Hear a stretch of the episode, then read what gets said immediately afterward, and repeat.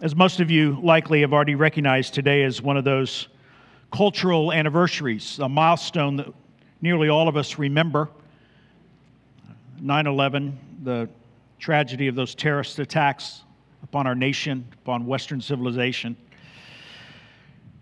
There are all kinds of historical bookends, milestones that mark our lives. I'm of that generation. The first one that I remember is the assassination of John F. Kennedy. Others, it is the Challenger disaster. For others, perhaps it's something even farther back. Those are cultural milestones that tend to, in a sense, anchor our lives. Not that they give our lives significant meaning, although it's possible that we had unusual experiences when we went through those milestones, but they're just ways of orienting our understanding of how we live in the broader scope of the world, the broader world. And one of the questions that has come into my mind as I've looked at our text this week in the book of Titus, chapter 2, is the question about how grounded we really are in the way we live. How centered is my life? How, how stable is my worldview? Uh, the question is, as you'll see coming out of the text this morning, is how tethered am I to reality? Do I have an understanding of where I've come from and also where I'm going. Because without that, we tend to be like chaff in the wind. We tend to be like driftwood with the current. We tend to have no stability at all, and we are victims of whatever happens to us instead of understanding that our life is from something somewhere and headed somewhere to someone the question that we're asking is how easily are we shaken by either the news of the day, by the 9 11s that happen in the world, or are we, even in our personal troubles and our personal hardships, do we have the kind of grounding, do we have the kind of firm foundation that equips us to go through those with confidence and to recognize that there's a reason we are here? As Jesus followers, it's a very churchy sounding thing to say, but as Jesus followers, the gospel is the foundation and the orientation of all that we are. The good news that God, who is holy, accepts sinners like us through his son Jesus Christ. The gospel is the foundation and orientation of all that we are and all that we do, not merely Sunday morning, not merely when we go to BSF, not merely when we have our daily devotions, but in every single aspect of our lives. We're working our way through the book of Titus, as you know. And I wonder if you turn there in your Bibles to Titus chapter 2. Titus chapter 2. And as we showed you last week, let me point out again look in verse 1 of chapter 2. These are instructions the Apostle Paul is leaving to a young pastor named Titus who is on the island of Crete and Paul has left, but Titus is left with the commission, with the responsibility of organizing and setting in order the young, immature churches on that island of Crete, which had a desperately secular, pagan culture. And so notice what he says, for example, in verse number one of chapter 2. He says to Titus, As for you, teach what accords with sound doctrine. And then following that verse, as we've seen over the last several weeks, you have several admonitions and instructions and commands about practical living. Now, catch this this morning. Teach what accords to sound doctrine, and then he gives practical instruction. I think a lot of times there's a dichotomy in our lives and the way we think that doctrine is one thing and the way we live is another. The theology can't be practical, as it were. But what we have here, notice, teach what accords with sound doctrine, verse 1, and then there's, there are these responsibilities older men, younger men, older women, younger women, even slaves in their desperate circumstances. And then look at verse 10. We come down after all of these instructions. Part of the purpose of this at the end of verse 10 is so that in everything they may adorn the doctrine of God our Savior. God our Savior. So, the truth about who our God is, our God who is a saving God, that truth is to be put on display, and let's build it out a little bit, is to be made beautiful by our lives. And then we come to our text this morning. And what we find is this is how we are to live and we find why we are to live this way, and we also find more instruction about what that looks like. I mean, it's once again a very churchy saying to say we have a God who's a Savior. But the question is, what's that look like? What's that look like in the way you treat your spouse? What's that look like in the way you engage in your education? What's that look like in the way you go about your career? What's that look like in the way you think about retirement or the way you deal with your investments? What does it mean to say we have God who is our Savior? And that's what we'll see this morning. So, in your Bibles, look with me, Titus chapter 2. Let's begin there again at the middle of verse 10 and read down through the end of the chapter. Titus 2, beginning in the middle of verse 10, in the middle of a sentence. I recognize that. Excuse me. Titus 2, verse 10. And remember, as we read, this is God's word for us today. So that in everything they may adorn the doctrine of God our Savior. For the grace of God has appeared, bringing salvation to all people, training us to renounce ungodliness and worldly passions, and to live self controlled, upright, and godly lives in the present age, waiting for our blessed hope, the appearing of the glory of our great God and Savior, Jesus Christ, who gave himself for us to redeem us from all lawlessness and to purify for himself a people for his own possession who are zealous for good works. Declare these things, exhort and rebuke with all authority. Let no one disregard you. Now, nearly all commentators will tell you this is the core of the letter of Titus. This is the core of what Paul wants to say to his young protege. And what we find is we find that here there's a reveal of how it all works and what it all looks like. And in the middle of these verses, there are doctrines and there are duties. And it is never appropriate, we have to just remind ourselves, to separate those as though they have nothing to do with one another. The duties we are enjoined, we are commanded to, are always connected to the doctrines that are revealed in Scripture. And that's what we'll see. And by the way, you recognize, you've heard it before, everybody's a theologian in one way or another. It's just a question of whether you're an accurate theologian, where you're yield, whether you're yielded to the Word of God or not. But everyone has a view of God and judgment and guilt and freedom and identity and whether there will ever be any accountability. Everybody's a theologian. Just the question are you one that's informed by God's absolute truth in the Bible? And so let's look at what we find here about doctrine and about duty. The first thing the text says, and it's the theme really that flows all the way through these verses, is the text makes it clear that grace has appeared. Notice it in verse 11 For the grace of God has appeared, bringing salvation for all people. Now, I think grace is one of those, another one of those church words. I think grace is one of those words that, for those of us who have been in church for a while, we've heard it so often, we never stop to think about what it really means, what it really implies. It's kind of like when the husband says he'll be in Home Depot for 15 minutes. That's a meaningless concept. That's vague because it could be much longer. Er, originally, in my notes, it was the woman going into Target, but I changed it to Home Depot. So.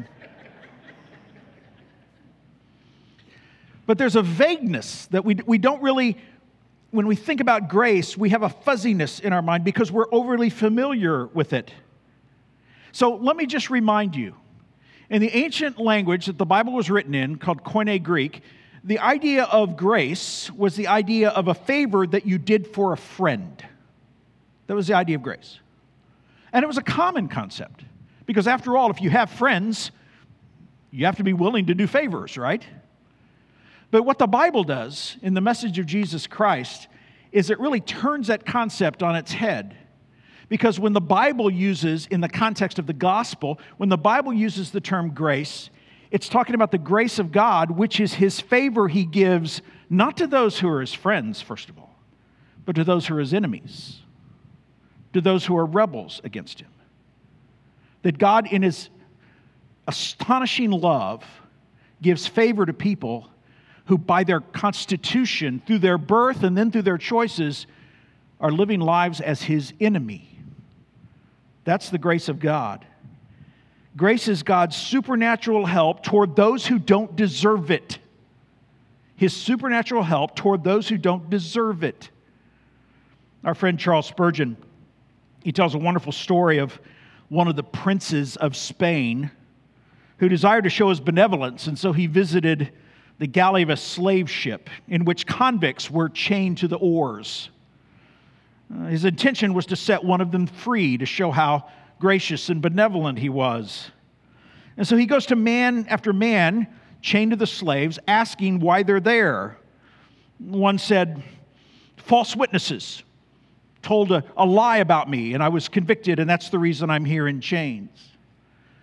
Another said, well, I did do something wrong, but you know, it really wasn't that bad, and I shouldn't be here because it's unworthy based on the crime that I did commit. And on and on, so it went. Each prisoner claiming either innocence or professing that they were the victim of injustice. Finally, he came to one man, and again he asked, Why are you here? The man said, You asked me why I'm here. I'm ashamed to say that I richly deserve it. I am guilty. I cannot for a moment say that I am not. And if I die at this oar, I thoroughly deserve the punishment. In fact, I think it's a mercy that my life has been spared me. The prince said, It's a pity that such a bad fellow as you should be placed with all these innocent people. I think I shall set you free. And he did. And God does. And one of the reasons we struggle in this modern culture with the concept of grace is because generally speaking, as rebels, we can never get to the place where we recognize we need it.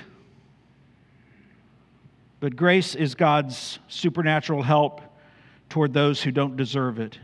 And grace is necessary because of our total inability, and we could also phrase that as our unwillingness to be holy, to be righteous, to be perfect. Grace has appeared. But notice what it says grace has appeared. The first thing that grace does is grace brings us into salvation. We see that in verse 11.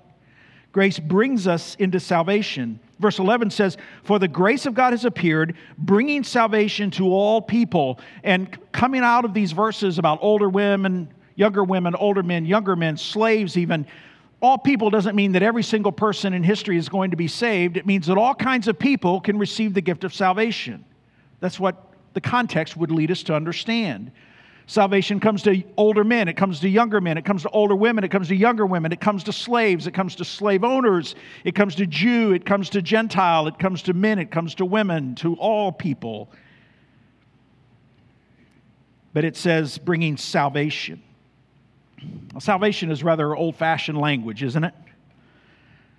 To be saved. Some of us were raised on that kind of language. But once again, in our culture, it sounds a bit odd. It sounds old fashioned. Salvation implies deliverance, it implies rescue. It's a dramatic word.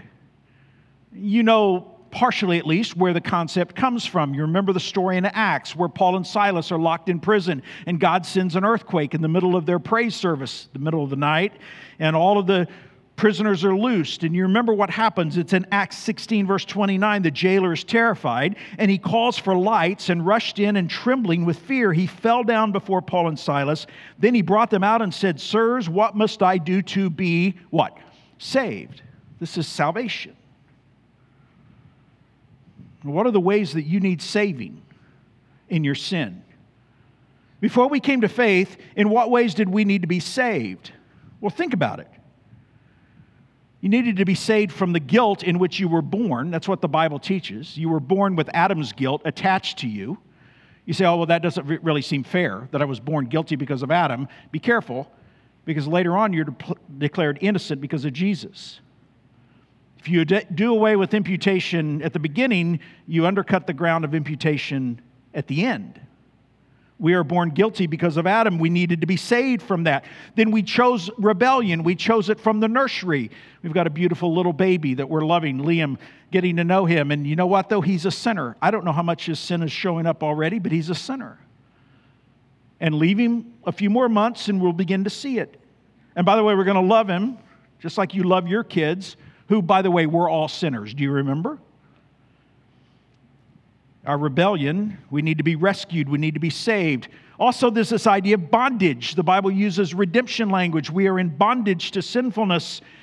And of course, the greatest issue of our needing salvation is the Bible says it's appointed unto every person once to die, and after this comes judgment.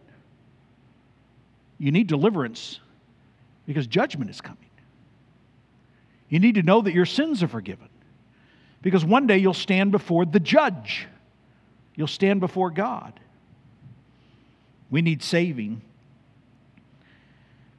It's astonishing to read the words of Queen Elizabeth, who died this week. In one of her Christmas messages, she said this God sent into the world a unique person, neither a philosopher nor a general, but a Savior with the power to forgive. Because the point is, that's what we need. We don't need a coach, we don't need a teacher, we don't need an example, we don't need a philosopher. We need a Savior, we need salvation. Now, look at the verse again, and let me just ask you a question. For the grace of God has appeared. Now, the question is when? When did the grace of God appear? And there is a very precise answer to that, but there's also an applicational answer to that. Let me try to tell you what I, what I mean. I don't know about you, but I know when the grace of God appeared in my life. It was when I was a young boy in a revival service that was being preached by my dad. And though I had heard the gospel from literally my cradle, for the first time, I understood the need for me to repent and believe. And these were the old days of an altar call, and I answered that altar call. And my dad met me at the altar, and I trusted Jesus as Savior, admitting my sin and putting my hope and faith in Him. In my life, that's when the gospel appeared. And nearly all of us have that kind of memory, hopefully. When the gospel appeared, in our lives. And in a sense, that's when grace appeared.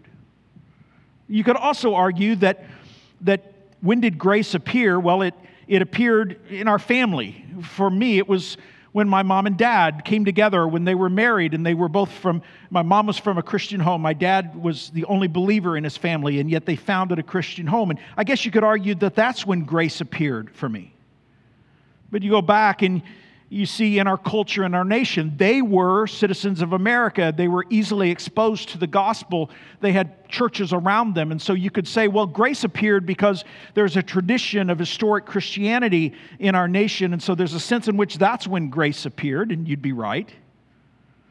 You could go back through church history and you could argue about the Reformation. You could say, well, grace really appeared or reappeared as a result of the, the, the, the, renewal of the doctrine of grace and the renewal of the power of the Word of God and, and the recognition of the faults of the ancient medieval church. And you could say that that's when grace appeared. You could go back in history further to the apostles' teaching in the Word. You could go back to the birth of the church. That's when grace appeared. Probably the precise place where grace appeared is in the death and resurrection of Jesus Christ, which is likely what Paul had in mind.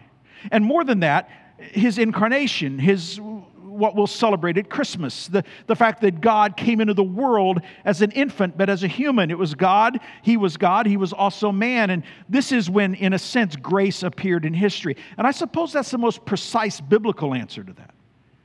But you could even go back further. You could go back into the Old Testament, look at the promises as God was preparing the way for redemption. And you could argue that grace appeared all the way back then. You could even go back all the way to the law. And you could see evidences, even in the law, of grace and mercy. And you could say grace appeared in the law. You could even go all the way back to the garden because you remember, we've looked at it over the last few weeks, that when sin entered the world, God promised that He would send a deliverer that would crush the head of the serpent. And you could say that's when grace appeared. But I'm going to tell you when grace really appeared.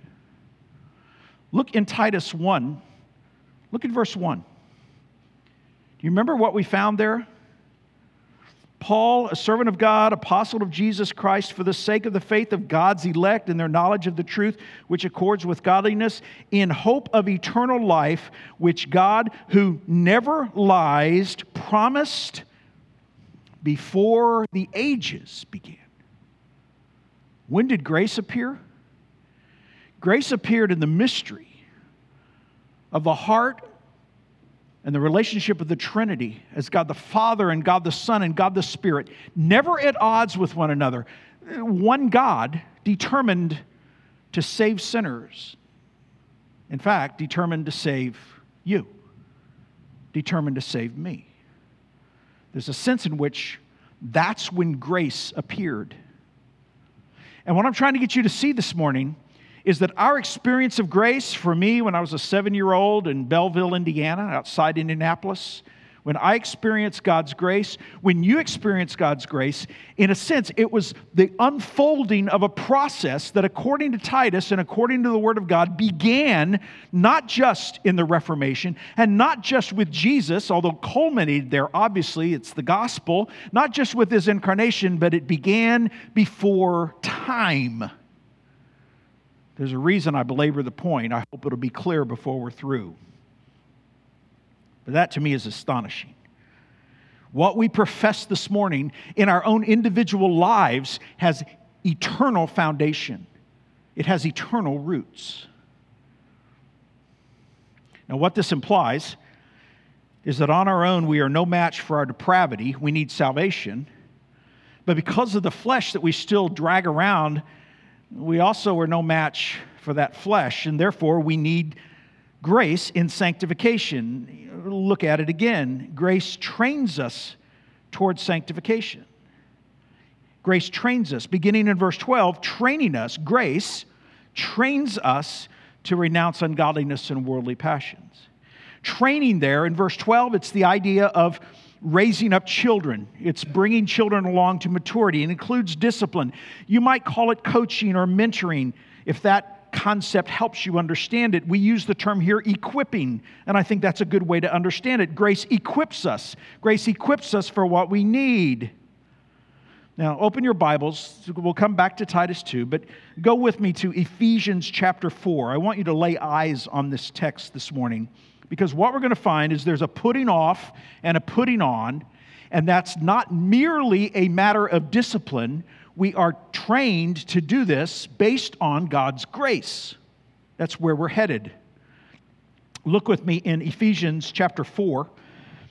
Ephesians chapter 4, look at verse 17. Ephesians 4, verse 17.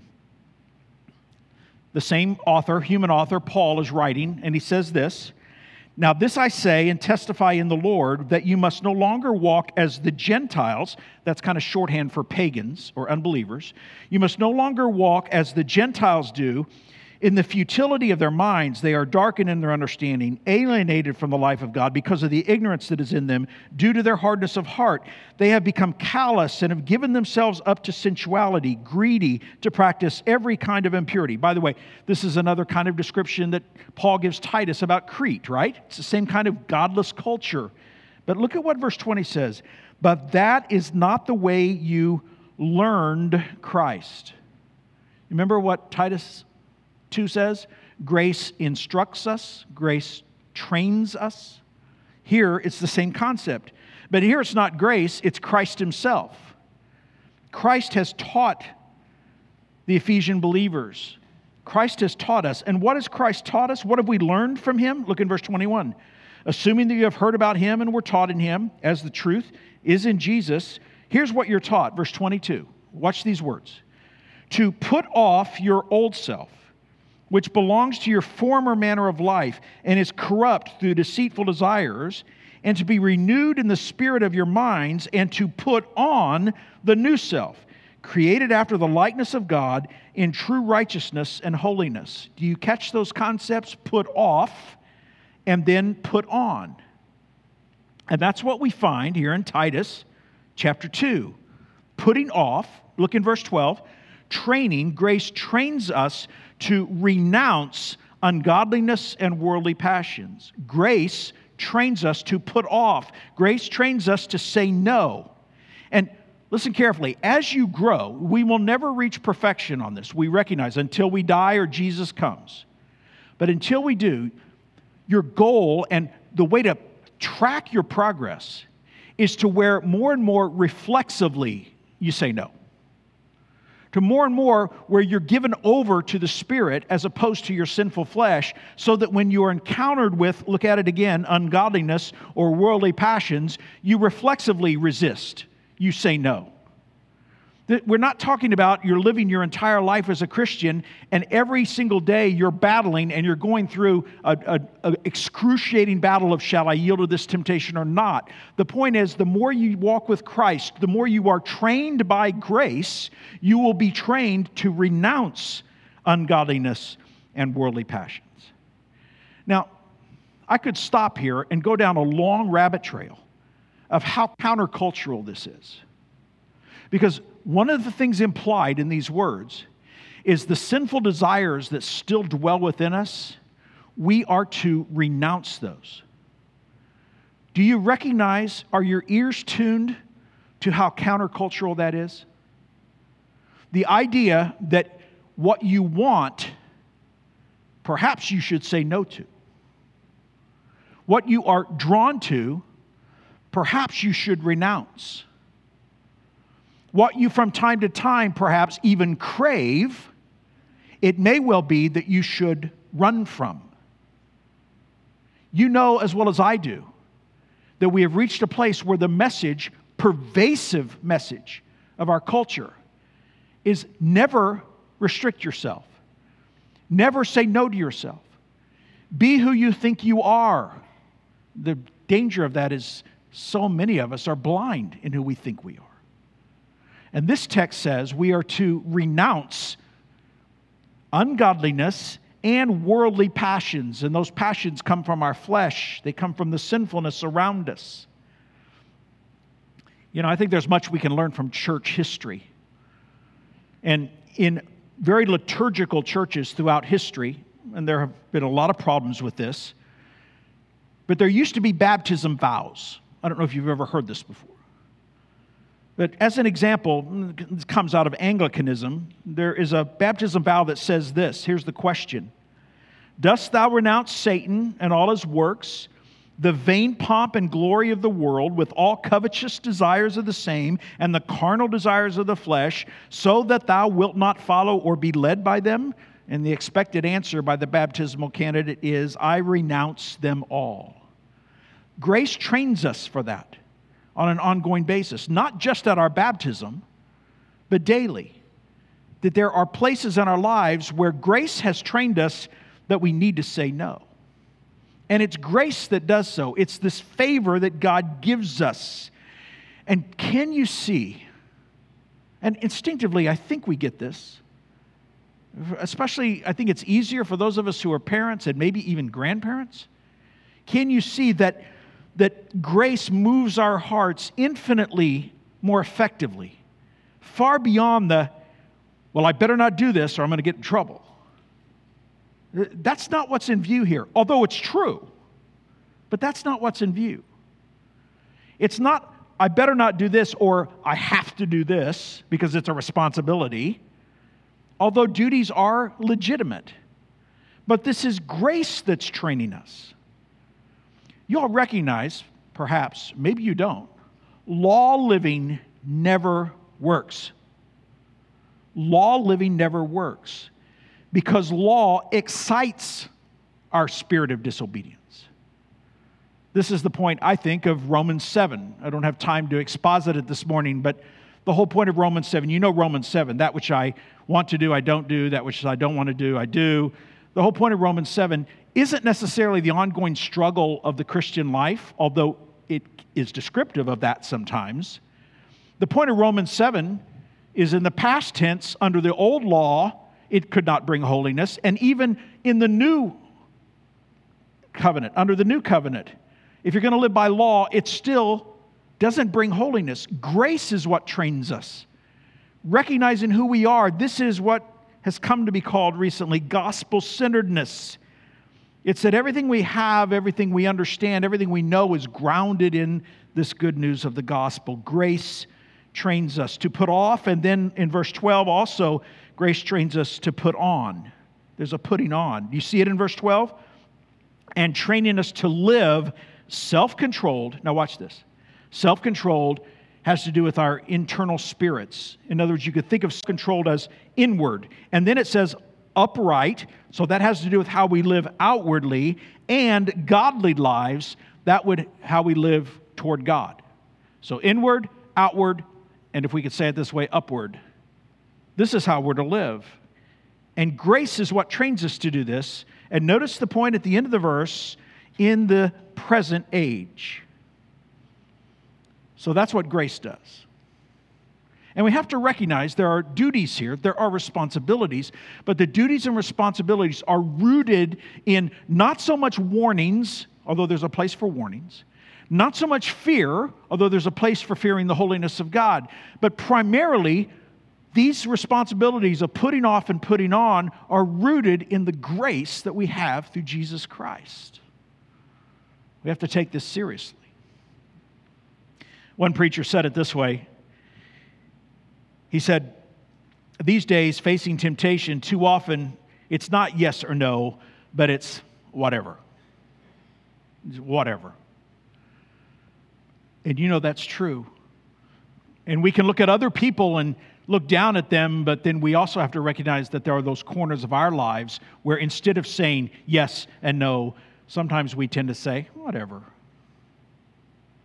And what do we do with that? Do we go back in fear and terror, or do we go back to the incredible grace that God has given us in Jesus Christ and be retrained by grace? Because grace is what trains us to renounce ungodliness and also to live inwardly, outwardly, and upwardly in a way that pleases our God. You know, there's a futility to trying to try harder. But this gospel centeredness reminds us that the orientation to fight sin, the place we find virtue, it always circles back to Jesus and what he's done. This is not unique to the text in Titus. You know the passage in Ephesians 2 where it says, For by grace you have been saved through faith. It is not of your own doing, it is the gift of God, not a result of works, so that no one may boast. For we are his workmanship, created in Christ Jesus for good works, which God prepared beforehand that we should walk in them. This is God at work in the past and in the present and toward the future. It is God who has his purpose. And so we have the Holy Spirit within us. We have the Word of God which directs us. We have the church in its ministry as we are strengthened and built up in the church. This is how we put off this is how we put on. This is how grace trains us. So we're to say no to the world and yes to the Savior in the here and now. In the here and now. That's at the end of the verse where he says, in this present age.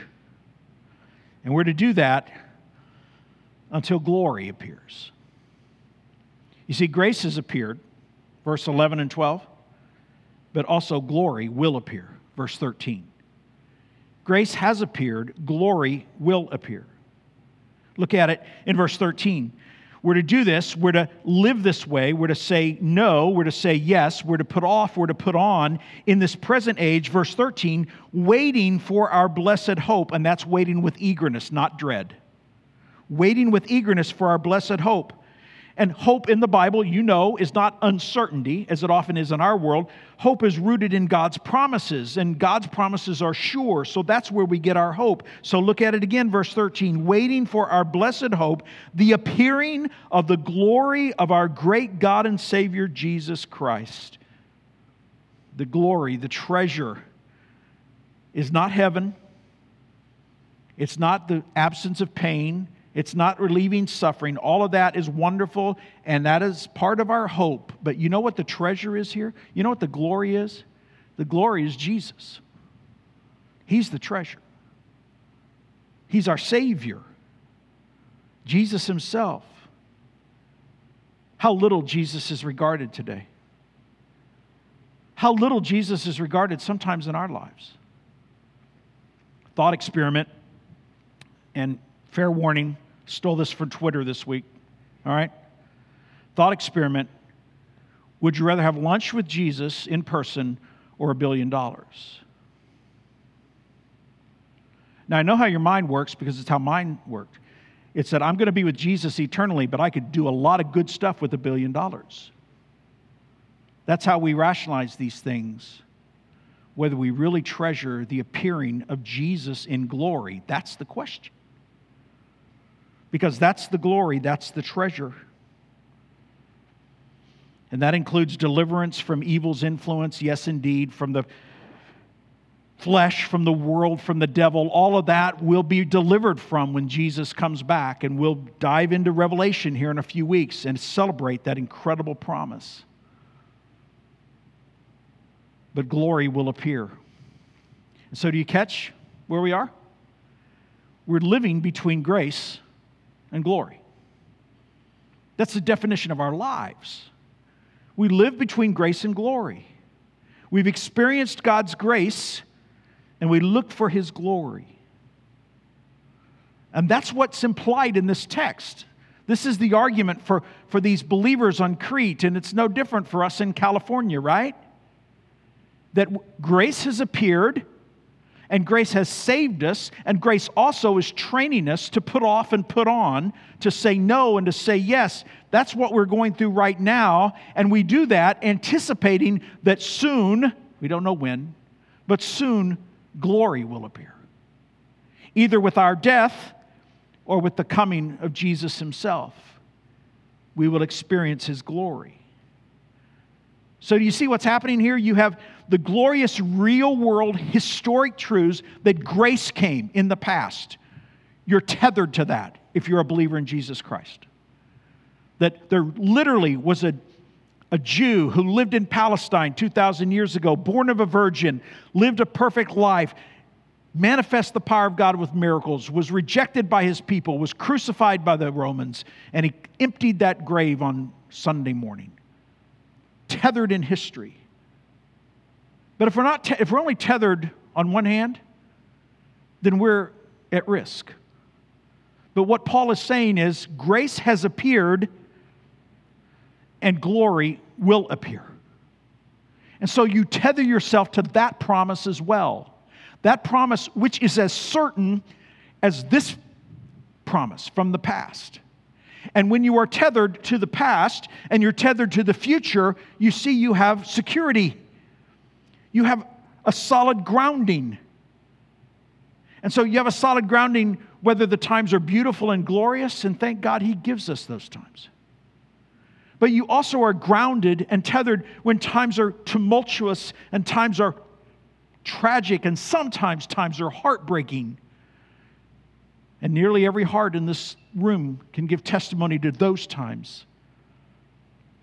And your strength and your confidence, and dare I say it, even your emotions, they will be dictated by how strongly you sense this tethering to the past in the gospel, in grace appearing, to how faithfully and consistently you are allowing grace to train you to put off and put on, but also recognizing that you are also tethered to the future glory that this text promises will come.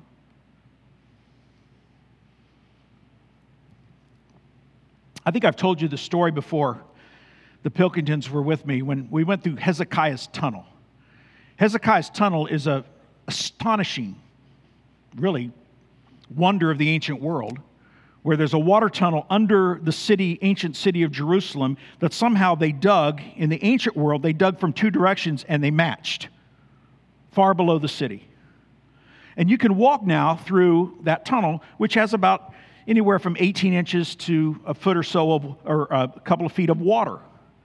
And you can you, you enter at one place, and then they tell you you're going to come out at the other end and it is compressed and it's dark. And I want to tell you, walking through Hezekiah's tunnel was one of the most exhilarating and terrifying moments of my life. I was so ready for it to be over 10 seconds after I was in. In fact, if there hadn't been a bunch of people behind me, including the Pilkingtons and my sister, I would have turned around and gone back. But you know, in the middle of that, here's what I kept thinking this has been done thousands of times before. I know that there was a way to get in, and I know there's a way to get out. If for no other reason, my son had done it about half a dozen times, and he happens to think this is about the coolest thing on the face of the earth, pray for him. There's something wrong with him, all right? But you see, the whole point of that is it was survivable, and we kept going because we knew where we had come in, but we also had absolute confidence that there was a way to get out. Now, can I just stop and ask you for a moment to think about the people around you? I don't know, maybe some of you today, a handful of you. And you, maybe you know where you came from, but the people around us have no sense of what that future will be. They have no belief in Christ, so they have no belief in the return of Christ. They have no sense of the glory that will come. They're just getting along, doing the best they can. How heartbreaking that is. Do you see how terrifying and how hopeless and how empty that is? Do you wonder why they chase after things that you and I think, why would they give their lives to that? Because they have no certain, no sense of what the future will hold. This should break our hearts, it should move us in our affections. And for God's people, we should find a sense of confidence, quiet confidence, because we are tethered to the past and we are tethered to the future glory that this text says will come. And therefore, by God's grace, what you have here is you have the responsibility and opportunity to make our God look good in the already but not yet. It's a very helpful phrase the already, but not yet. There are these promises that we hold, but we haven't received them in their fullness. But as we live life, we're here to make our God look good. Here, because we've already received His grace, and His grace trains us, but not yet because His glory is still to come. And this is explained in verse 14. We are suspended, sometimes uncomfortably, as John Stott said, we are suspended sometimes uncomfortably between the already and the not yet. But look in verse 14, there's a summary of all of this. And this may be the summary of the book, I think. In verse 14, this one who is our Savior, Jesus Christ, from verse number 13, the one who gave himself, he did it voluntarily, and he did it for us. Don't miss those words. He gave, gave himself in our place. The idea of for us is instead of us. He gave himself for us to redeem us from all lawlessness. That's the first problem. And to purify for himself a people for his own possession. This is what God does in the gospel. This is what we've experienced, rooted in this grace that came the grace, what it does is it redeems us from the bondage of our lawlessness and it also cleanses us from the guilt of our sin. And then God is pleased to take these people who are freed and who are cleansed, and He says, Those are my people. Those are my people. How many of you, you were raised on the King James Bible? Just raise your hand real quickly. This verse in the King James Bible, it reads, A peculiar people a peculiar people. And so my churches took that very literally. We were supposed to be oddballs. That's the way they interpreted that verse. But what peculiar meant in 1611 is not what it means today. This phrase, peculiar people, in 1611, it's an accurate reflection of what the Greek means. It means a people of his very own, his special possession. Now, don't miss this. Don't miss this. This is God's grace. Because he took rebels like us and because of what he did in the grace in the grace of Jesus Christ he has made us a people for his very own special possession.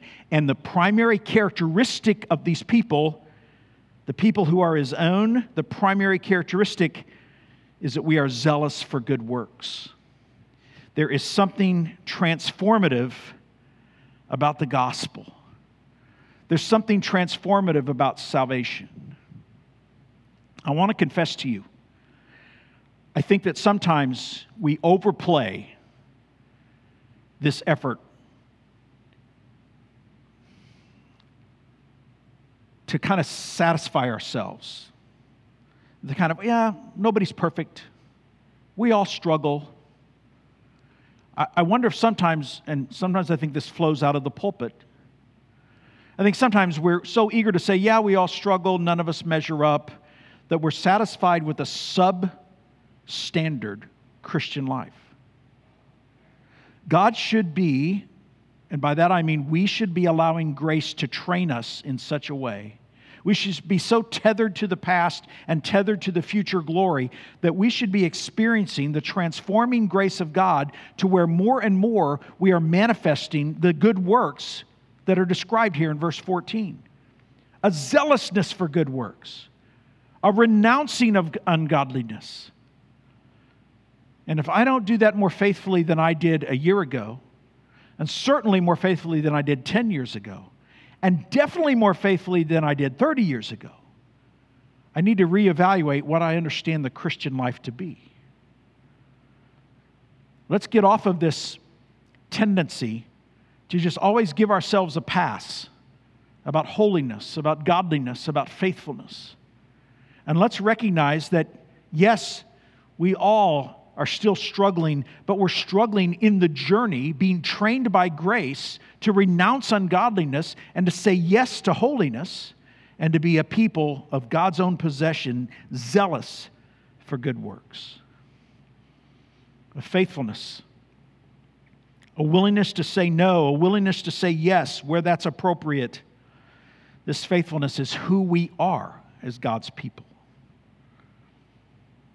And so you've got assurances here.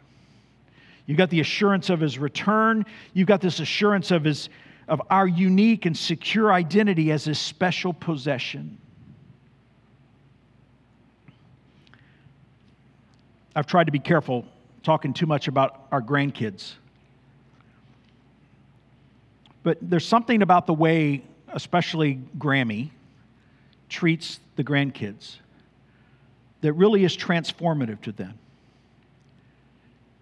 I could argue in my theolo- with my theologian's cap that she is reinforcing their belief that they're the center of the world. I could argue that.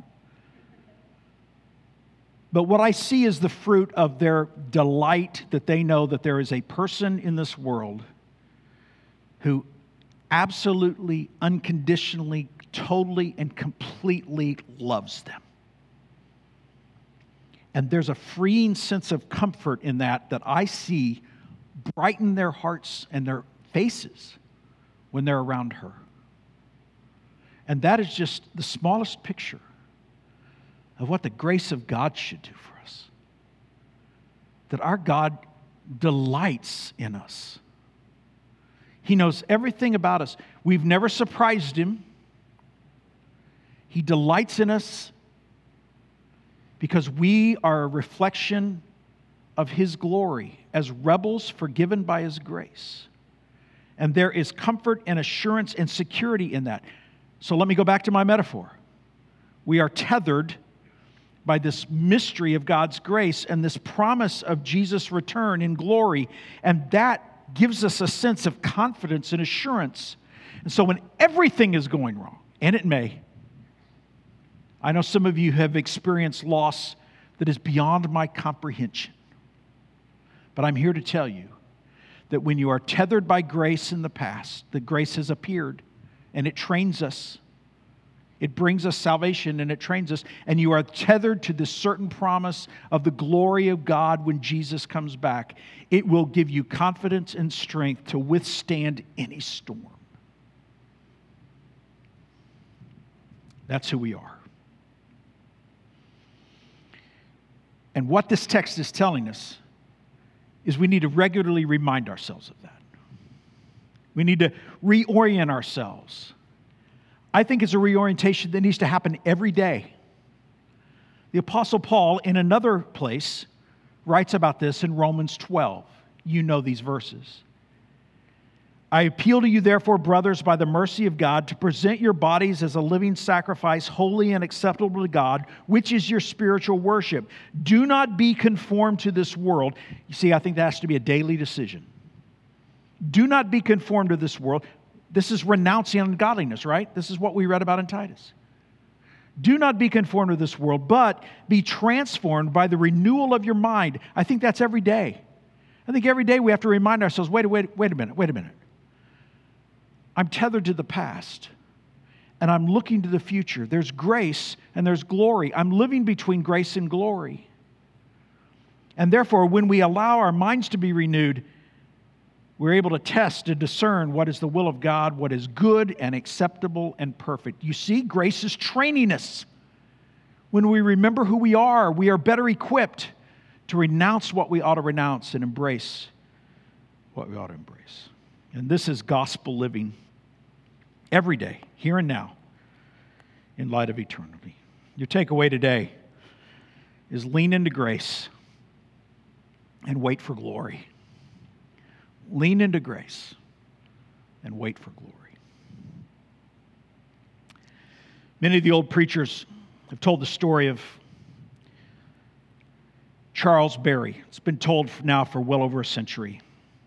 He was a preacher, well known preacher in New York City in the 1800s, and he had come there from England and was known as a powerful preacher, but he was not always that. Before he arrived at Plymouth Church in Brooklyn, he had preached and held to what some call a frail or a, trad, a fragile gospel. His message was this Jesus was a magnificent man, a terrific teacher, a fine philosopher, but he didn't believe Jesus was the Savior of sinners. But all of that had changed. It had changed while he was serving his first church in England.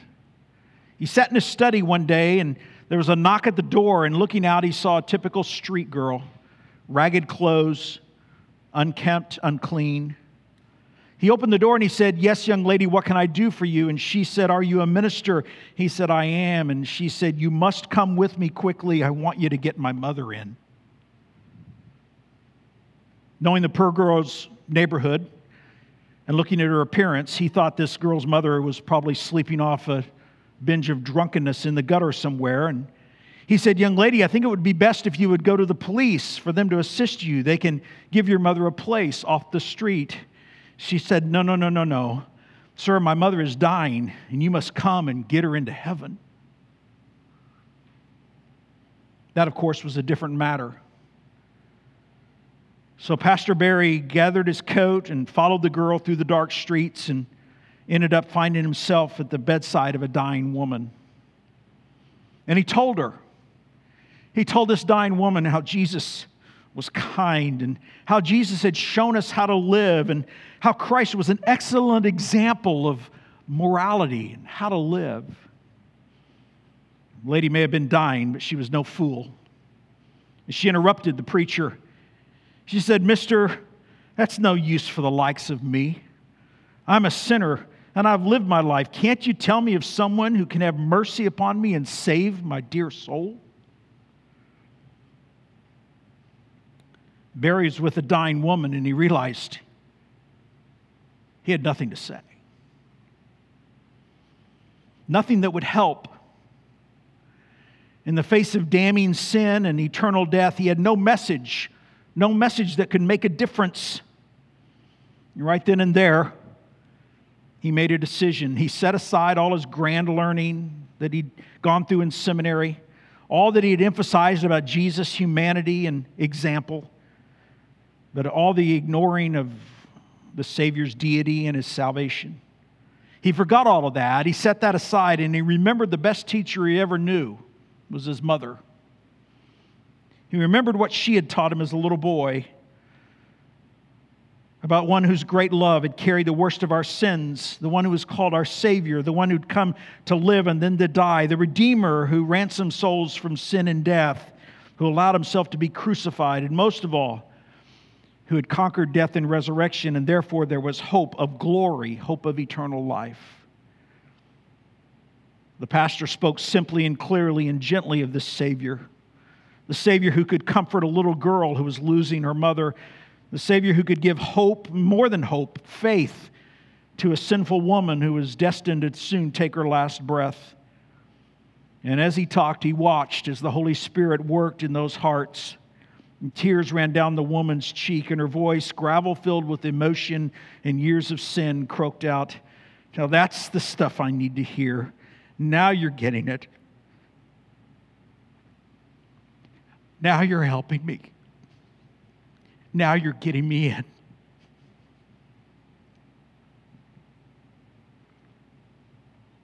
And that's the grace that brings us salvation and that brings us sanctification, that trains us and that keeps us going until glory. Father, speak to our hearts today. Remind us that we stand in grace and we wait and look for glory.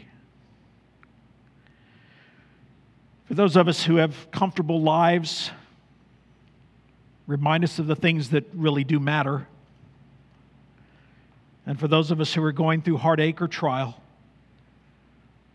solidify our footing, tethered to your grace that has appeared and looking forward to your glory that will come. Do this work.